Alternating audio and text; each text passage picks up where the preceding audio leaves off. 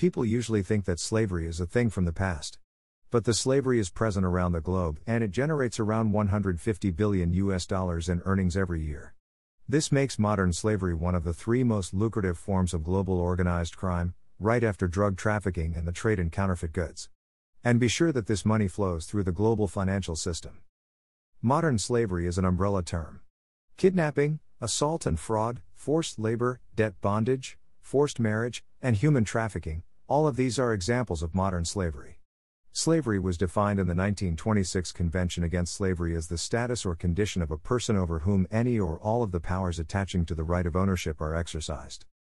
The most prevalent form of modern slavery is debt bondage, it is a status or condition where one person has pledged their labor or service, in circumstances where the fair value of that labor or service is not reasonably applied to reducing the debt or length of debt, or the extent and nature of the service are not limited or defined.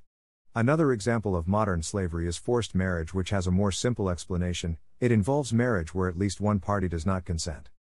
And we are coming to forced labor. It was defined by the ILO Forced Labor Convention in 1930 as all work or service which is exacted from any person under the threat of a penalty and for which the person has not offered himself or herself voluntarily. I would like to mark here that this excludes military service, normal civic obligations, penalties imposed by a court, action taken in an emergency, and minor communal services. The worst form of forced labor is forced child labor. Some statistics 71% of modern slavery victims are female. In Asia and the Pacific, the number of persons who are victims of modern slavery is the highest, over 24 million people. In Africa, they are over 9 million, and in Europe and Central Asia, over 3 million. These numbers included all forms of modern slavery like forced labor, forced marriage, debt bondage, etc. Nowadays, most people have smartphones in their pockets, and many of us bought exotic foods from the supermarket. We do not think that forced labor may have been involved in these products. And it is good to know that modern slavery is not limited only to low income countries. In the UK, modern slavery has been found in car washes and bed factories.